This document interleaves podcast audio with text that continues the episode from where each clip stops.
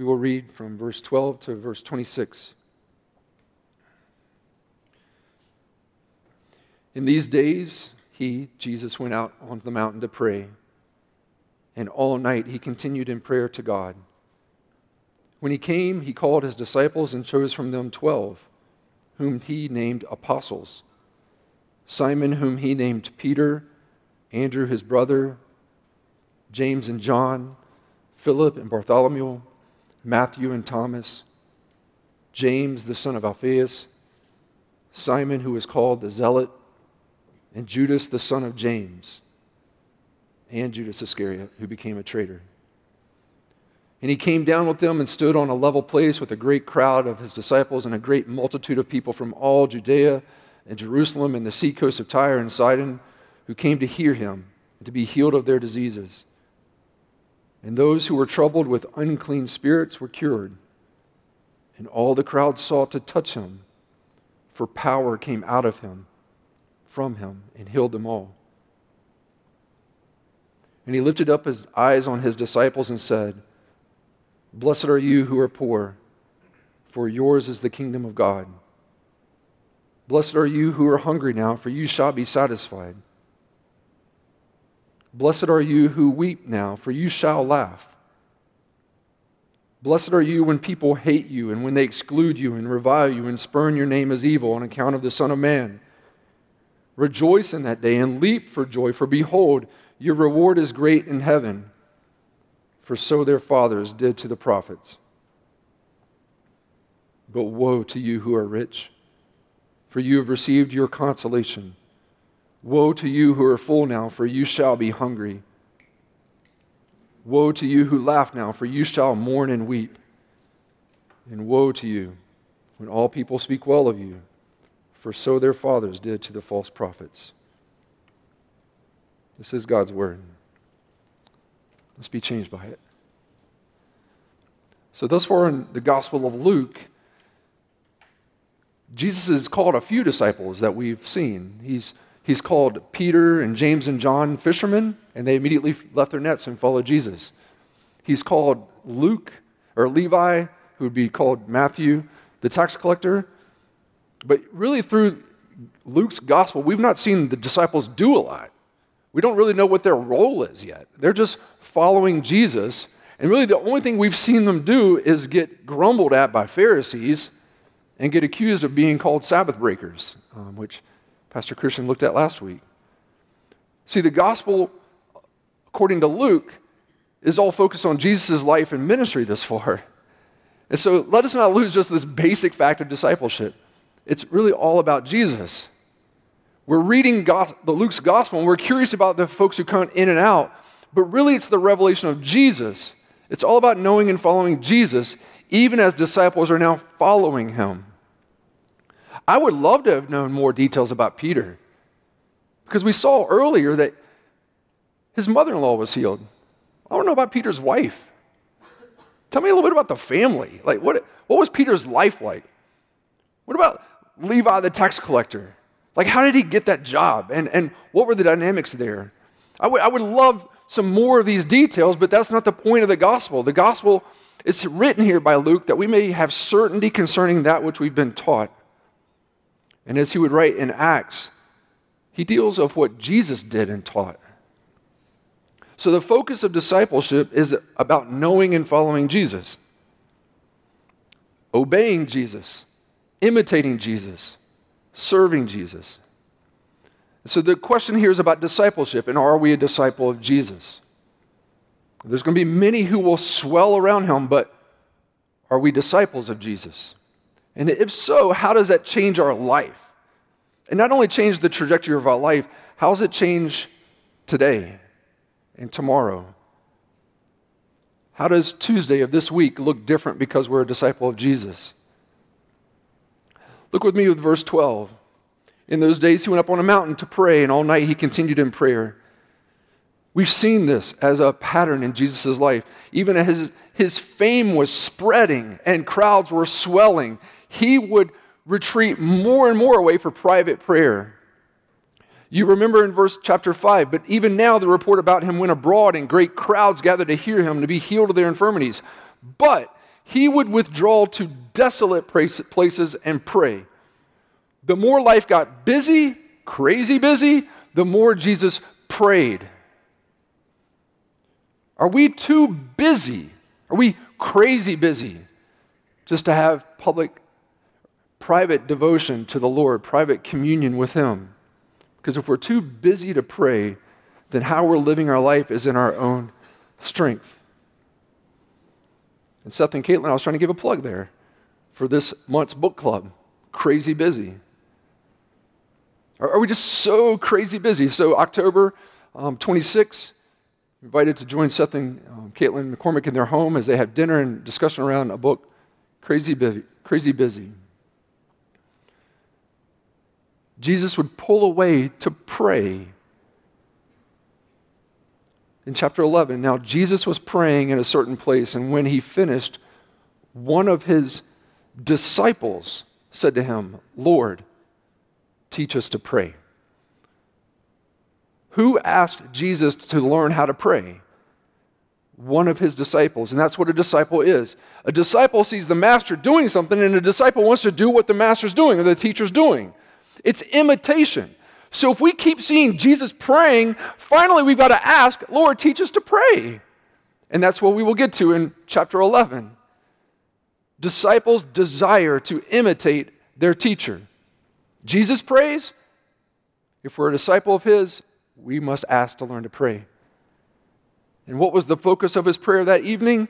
All through the night, the choosing of apostles. From amongst the many disciples who were now following, he chose 12. Look with me from verses 13 to 15 and 16. He chose 12 apostles. There were 12 tribes in Israel, but now in this new covenant community, there are going to be 12 who are chosen as the foundation of this new covenant community, the church. Uh, another apostle would be um, appointed, Saul of Tarsus, with directed mission to the Gentiles. But what is an apostle? It's an eyewitness to the ministry of Jesus, one who saw, experienced the ministry of Jesus, an eyewitness. And then one who has authority to minister as the special, in a special foundation of the church. It's not a perpetual office, but one that had specific purpose for that time. Do you remember what when Judas Iscariot would betray Jesus and commit suicide, and the number would drop to 11, they re- replaced him with Matthias. And what was a, a, a what was a qualification? We needed someone who has been with us, who's seen this, who's witnessed this. But after the apostles died, they were no longer replaced. Just Judas. There are no apostles today. There are those who minister maybe with an apostolic gift, a pioneering starting gift. But there's no office today. The apostles and the prophets, the foundation of the church. Who do you see among these 12? Quickly through the names Peter and Andrew, James and John, two sibling prayer, pairs. Blessing, maybe frustration sometimes, of serving the Lord with family. But blessing to be able to serve with family to serve in the mission of the gospel? Do you have family members who share your love of Jesus?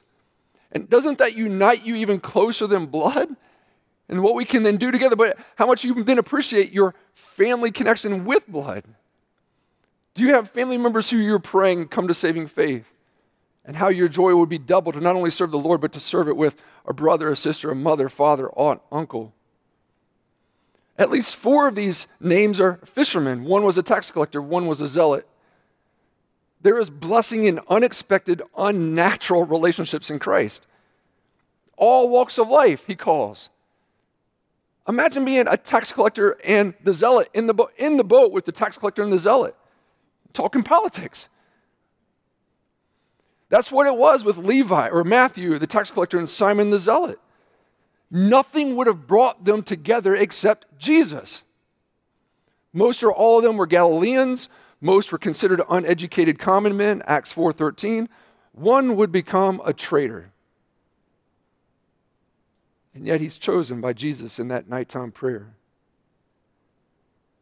Why would he do this? Why would Jesus choose someone who would betray him? Was he caught off guard? Why? Jesus' selection of Judas has two primary purposes I see, many manifold in the wisdom of God, but prophetic purpose. Judas betrayed Jesus so that he was arrested and then handed over to the authorities for crucifixion. But the one who he shared bread with was actually a, a fulfillment of Psalm 41. Uh, we were companions together. There's so much fulfillment of ancient prophecy in Judas. But Judas didn't foil the plan. No one takes my life from me, but I lay it down on my own accord, Jesus says. But when accused before the high priest and Pontius Pilate, the traitor told them where they were praying, but he had no testimony to show that Jesus was guilty of anything. He couldn't because Jesus is innocent, Jesus is blameless. Judas is out counting his 30 pieces of silver before quick regret sinks into his soul. But there's purpose, prophetic purpose. There's also instructive purpose here as well. Among the 12, not all were followers of Jesus, true, enduring to the end, followers of Jesus. And so, please, we should never expect a perfect church. Churches have both those who are converted and unconverted, wheat and weeds, according to Jesus' parable in Matthew 13. So if our aim is, oh, Jesus, we're going to have a perfect church, he's like, you can't. The angels will sort it out at the end. You're going to end up pulling out, you're going to try to pull up a weed, but you're going to pull up the root of someone that's just starting to grow. It's, and so it's going to be a mess. And we should also keep watch on ourselves, on our life and in the teaching. Galatians 6 and 1 Timothy 4 true faith repents of sin, true faith perseveres. And we should always seek the grace of God in repentance unto Christ. Peter denied him. Oh, I don't know him. That's not, I wasn't with him. That was heinous. Judas er, betrayed him. That was heinous. But Peter's restored, and Judas goes and hangs himself. Peter is repentant, Judas is remorseful. He felt sorry. But he didn't throw himself upon the grace of God in Christ Jesus. We are all heinous sinners of God, against God. But are we throwing ourselves on the grace of God in Christ Jesus? And that's what Peter did. Judas's betrayal is not, or even his suicide, are not the unforgivable sin. It was the refusal to seek and accept the grace of God in Christ. But I've already fast forwarded the story. We're still here on a mountain. Come with me to verse 17. Jesus comes down from the mountain and stands on a level place. A level place. And he's going to start teaching. There's going to start to be red letters in some of your Bibles here.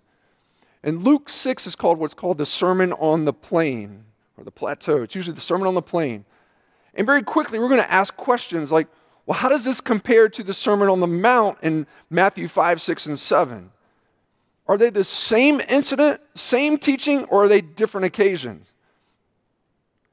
And these are curious questions, and this is an open handed thing. We're not going to argue about it, but let's look at the text because we want to observe the text. The Sermon on the Plain here in Luke 6 is Jesus came down from the mountain, stood on a level place. It only fulfills the rest of this chapter. On the Sermon on the Mount, Jesus goes up a mountain, sits down, and teaches his disciples in Matthew 5, 6, and 7. It's much longer. Maybe we're on the same mountain, and maybe there's just a plain or plateau on this place up here, and it could be the same place, same occasion. And just they're recounting it at different volumes. Just Luke's giving the condensed version, and Matthew's giving the longer version. Or maybe this is just two different occasions with similar teaching two different sermons.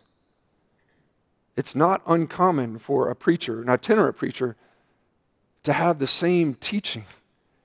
It's not new content every time. It's the same teaching in the ways it expresses differently. Just watch this election cycle we're ready to jump, jump into. The stump speeches. You're going to hear the same phrases all the time, just said just differently in different locations. Personally, not I, not the Lord, but I. I see these as two different sermons, two different occasions. But there's Bible believing Christians who believe um, that they could be the same. Who are the groups of people here we see with Jesus? Them, verse 17. Those are the 12 apostles. We see the great crowd of disciples. We see a great multitude of people. People who've traveled a long way to see Jesus. They are afflicted with disease, they are tormented by demons. They came to be healed. But who does he lift up his eyes to in verse 20? His disciples. Everyone here, everyone's in earshot. If you can hear, you can hear. Everyone's in earshot. This is not secretive, in, exclusive information. This is not insider information. This is for anyone to hear, but it's directed to disciples. Jesus is not here to entertain or inspire, he's here to make disciples. And so he lifts his eyes on his disciples. Many are receiving healing power, and perhaps for them that's the end of their amazement. But who's going to respond? Many pray to God, many come to God to receive. Fewer will respond. Well, wide is the way of, that leads to destruction, narrow is the way of life.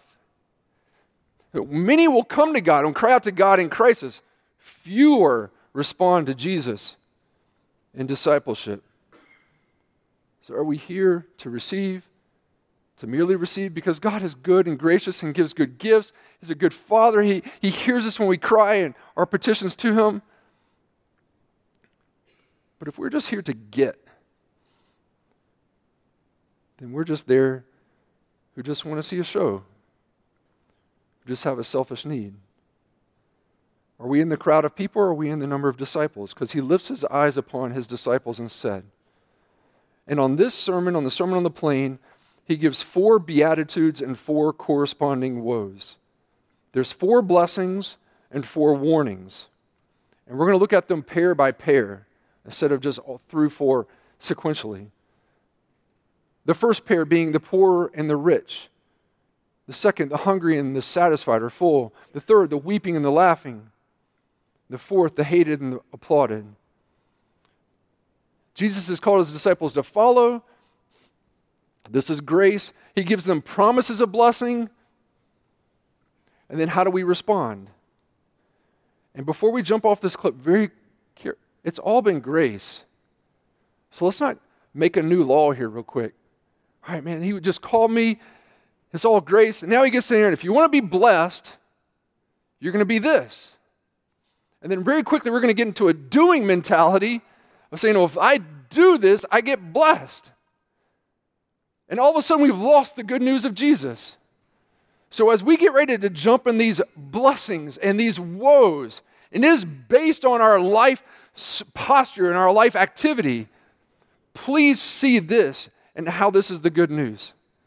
If you just want to do religion and try to get good enough for God, then you will strive as hard as you can. If I do enough good things, if I am good enough, then I get blessing. That is just religion, religiosity. Do enough, be enough, try hard enough, get blessed. And Jesus comes and flips it. He says, You are blessed. I have blessed you, grace upon grace. And now, if you are blessed, we then respond. And our response is by grace through faith we're, on a thin line here, and if we flip this and hear this the wrong way, you're going to run out of here trying to do and be better. You're going to want the blessing of God, but you're going to try to do it in your own strength. We are blessed in the heavenlies with every spiritual blessing. And because of that, how can we not live like this? And because of that, He's actually working in us for His goodwill and pleasure.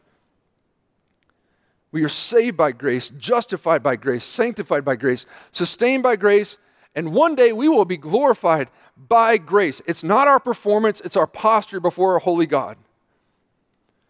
These blessings come, and we will know them for new life now, but we will know them for eternal life then.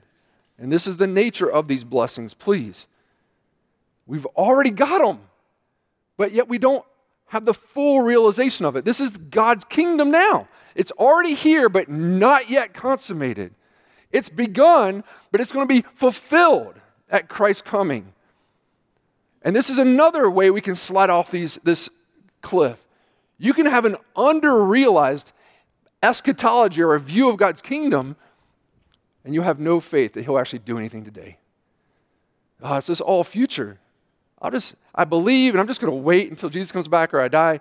He's re- nothing's really changing. So I'm just going to. Or you have an over realized eschatology and you think that we can achieve perfection now. We'll have heaven on earth if we just do enough good things. And we got to live in this tension of the already not yet. And contrasted with these four blessings will come woes, these states of judgment and condemnation. Woe to you, scribes and Pharisees, you hypocrites. Woe to the man by whom the Son of Man is betrayed. It would have been better if that man had never been born. Jesus has lifted his eyes up on his disciples. Jesus blesses his disciples, but everybody can hear the woes. The disciples can hear the woes too, and we need to take stock and have sober judgment of our life, which Judas Iscariot did not. Woe to that man by whom the Son of Man is betrayed. It would have been better if that man had never been born. Let's look at the first pair. This describes what true richness is.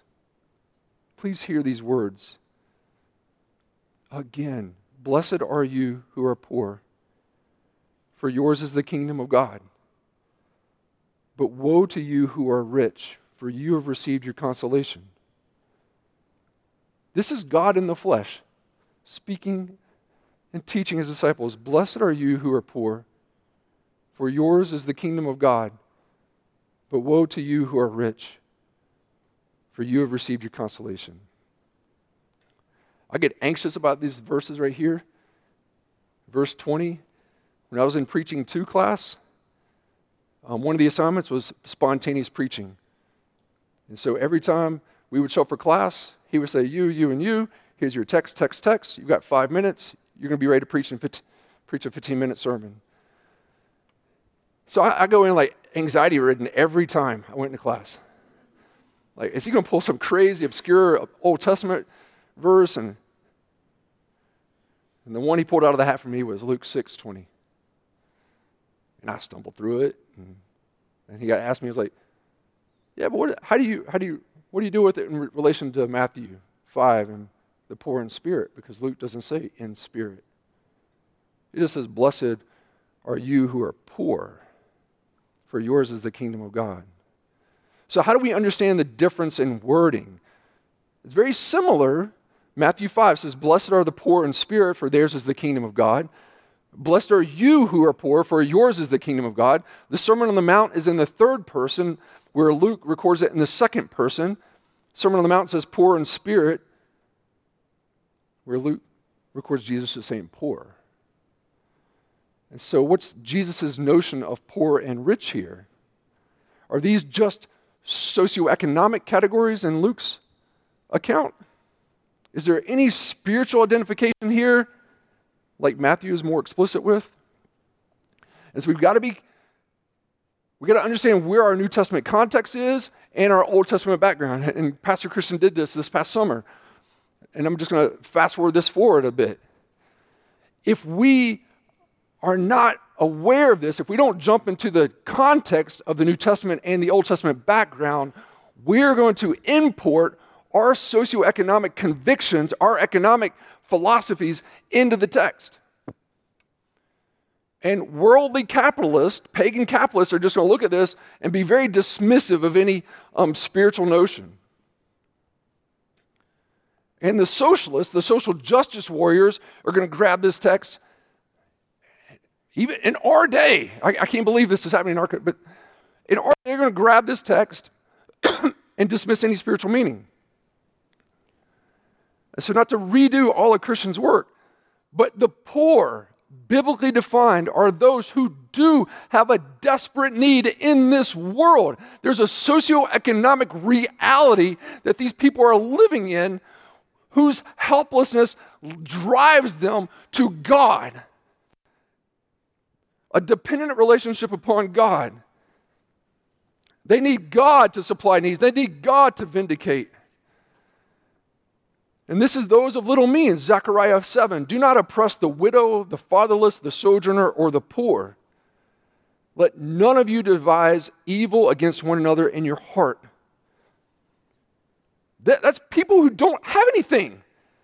No material, they're in material need. But we also read Psalm 70. But I am poor and needy. Hasten to me, O God. You are my help and my deliverer, O Lord. Do not delay. That's King David. He's king. So, how do we reconcile the notion of poverty when you've got people who, who we would say they don't have anything, and then you've got the king of Israel? Righteousness does not come from our material state, it comes not by our socioeconomic poverty or our wealth or class standing. Righteousness comes through Christ Jesus by the grace of God and the grace of God alone. But it is easier for the poor to sometimes realize this than the rich. Again, I tell you, it is easier for a camel to go through the eye of a needle than for a rich person to enter the kingdom of God. Now, nothing's impossible with God. We, we can get a rich person through that eye that needle, but it's harder. And others are sown among the thorns, those who are hear the word, but the cares of the world and the deceitfulness of riches and the desires for other things enter it and choke the word, and it proves unfruitful. Blessed are the poor. Why? Because their worldly state drives them to understand their need of something beyond themselves. Those with wealth are more tempted towards self reliance. When a problem happens in life, when there's a need, you can write a check. Just flash the card. Just make it a make a withdrawal. It can always pay to answer my problems. But the poor can't, and so they have to just, what's beyond me? I don't, I can't even do it myself. So is your instinct more towards self-reliance or God dependence? That will show whether you have a poverty of spirit or not. There are really four categories of people in the scripture according to righteousness and wealth. There's the righteous rich. There's like rich people in the Bible had a lot of stuff and they loved Jesus. They loved the Lord. Abraham had a whole lot of stuff. David, Joseph, second in command of Egypt. Boaz, good businessman. Lydia underwrote the Philippian church. Joseph of Arimathea donated his tomb so that our Lord could be buried in it. The righteous rich. There's the unrighteous rich idolatrous kings of Israel and Judah, the rich young ruler who rejected Jesus. And then there's the unrighteous poor, that lazy fool in Proverbs. And then there's the unrighteous rich, or there's the righteous rich, Ruth, the Moabite, Mary, the mother of our Lord, the poor widow who gives two small copper coins in the temple, which Jesus noticed, the Macedonian churches who give out of their poverty, and Jesus in his incarnation. See, righteousness doesn't come based on our material state, it comes through the grace of God in Christ Jesus. But careful, those who are poor in this world will ha- know their need of something beyond themselves. But the poor in spirit are both the righteous rich and the righteous poor.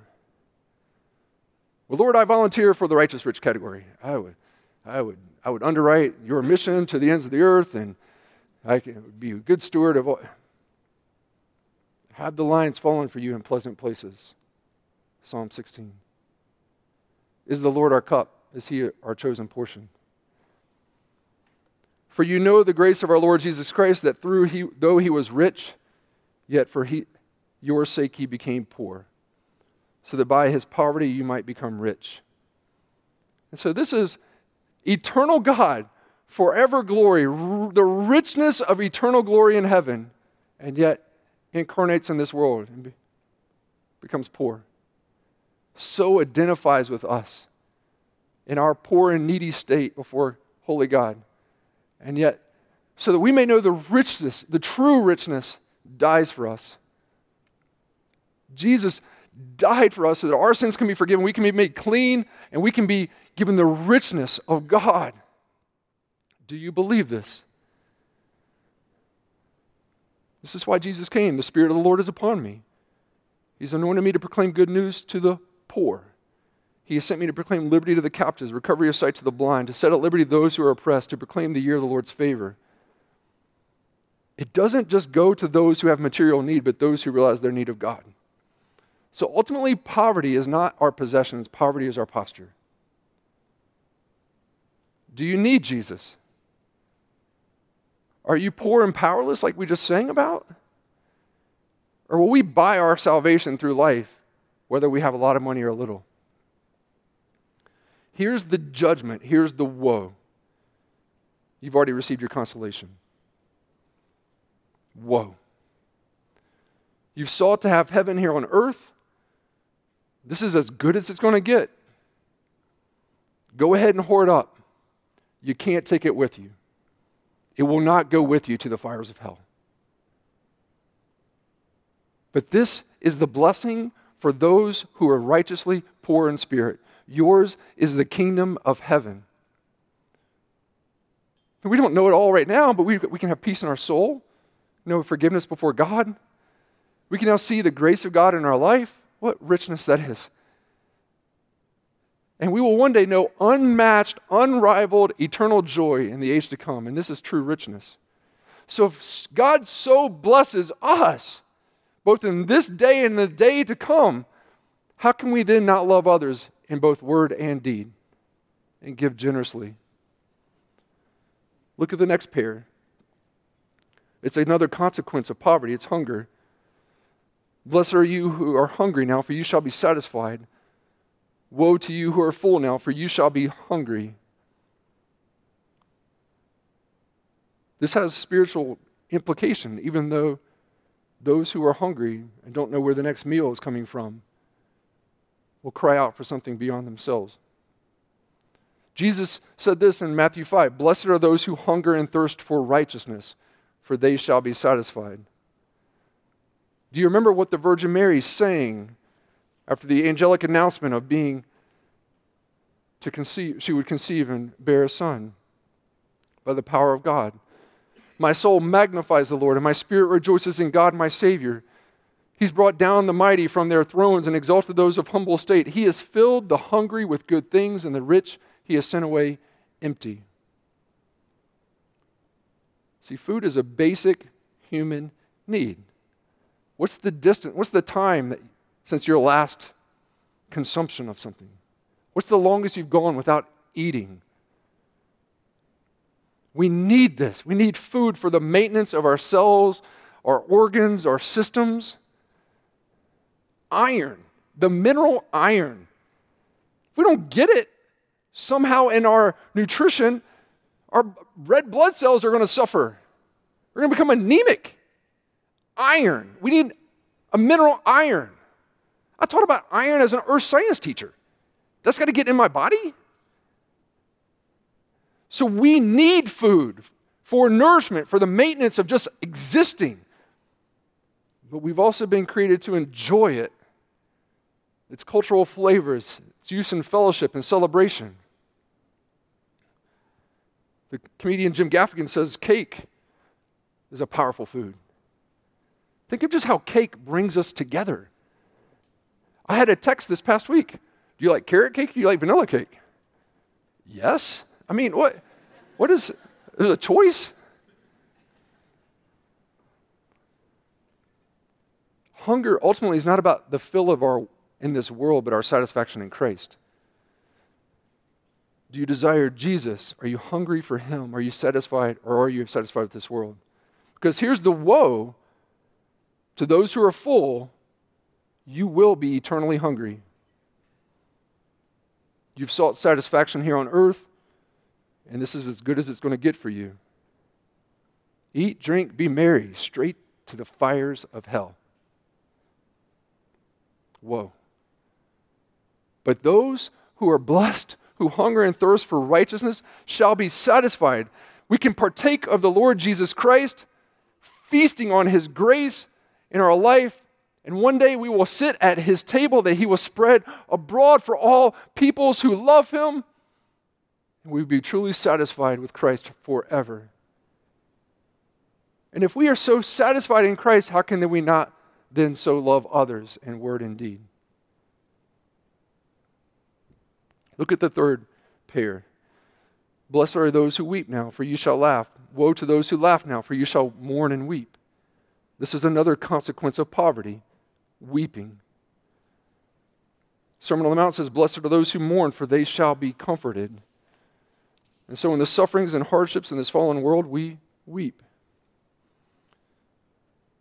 We're weeping in our hardships, relational strains and stresses and fractures in families and friendships, workplace strife, we're financial strains.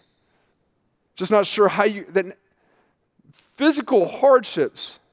Your body's not working like it used to. You've received a diagnosis.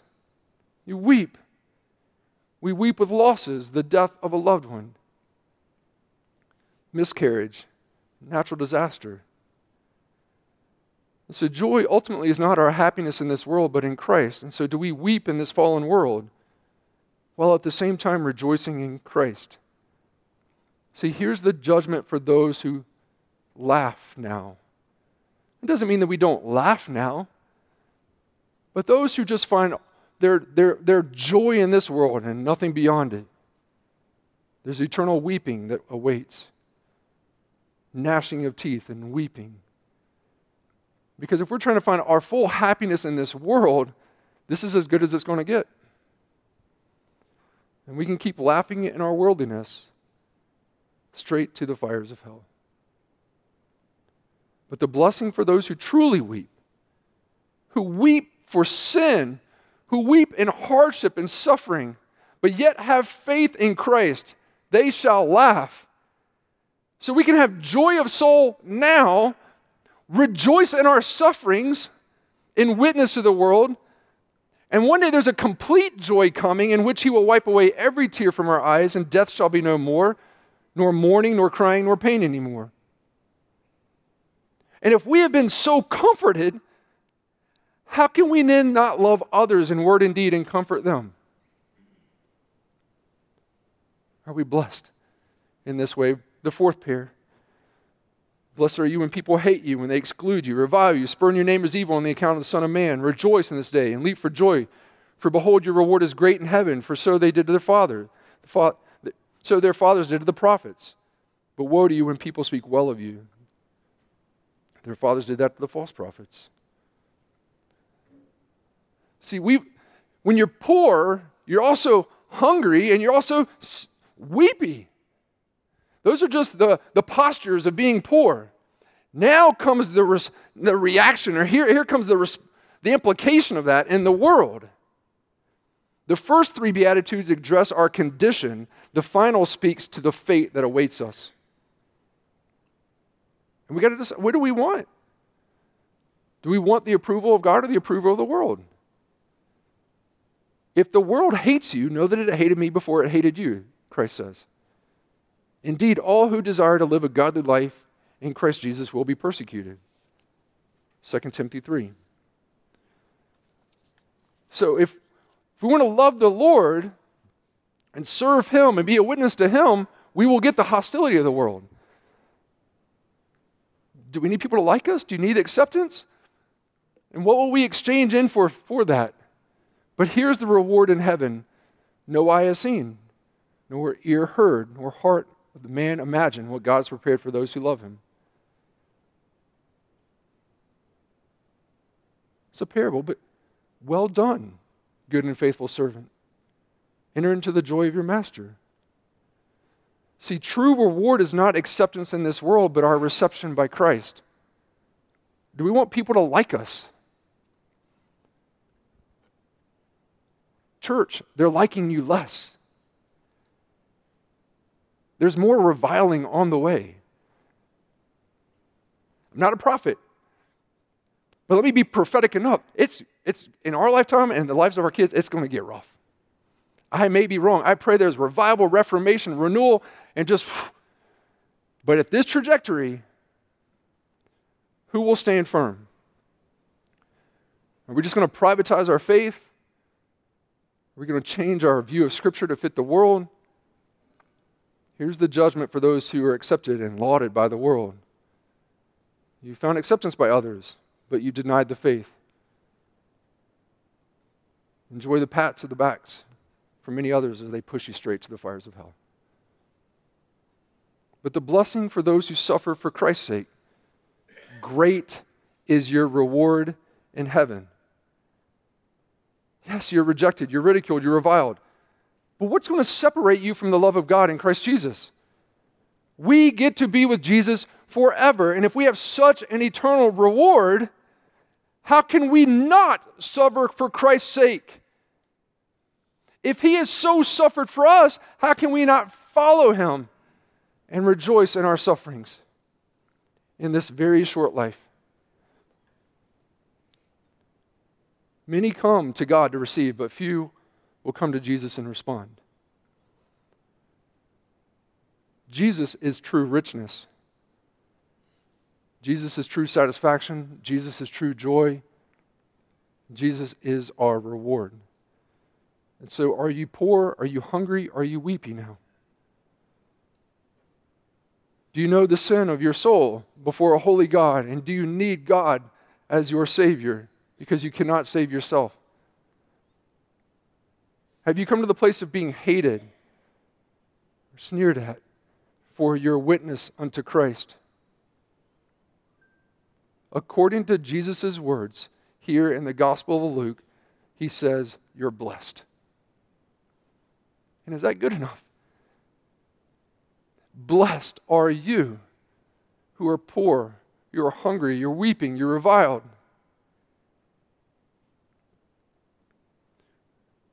One day, this blessedness will be known in perfection when Jesus comes and we will be with him forever. And do we long for this, hope for this? Discipleship is all about knowing and following Jesus. And woe to us who seek satisfaction in this world.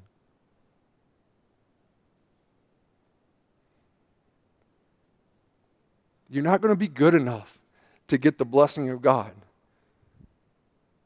But Jesus was, so that he can give us the blessing of God. Many come to receive, few will come to Jesus and respond. Those who have ears to hear, let them hear. Let's pray.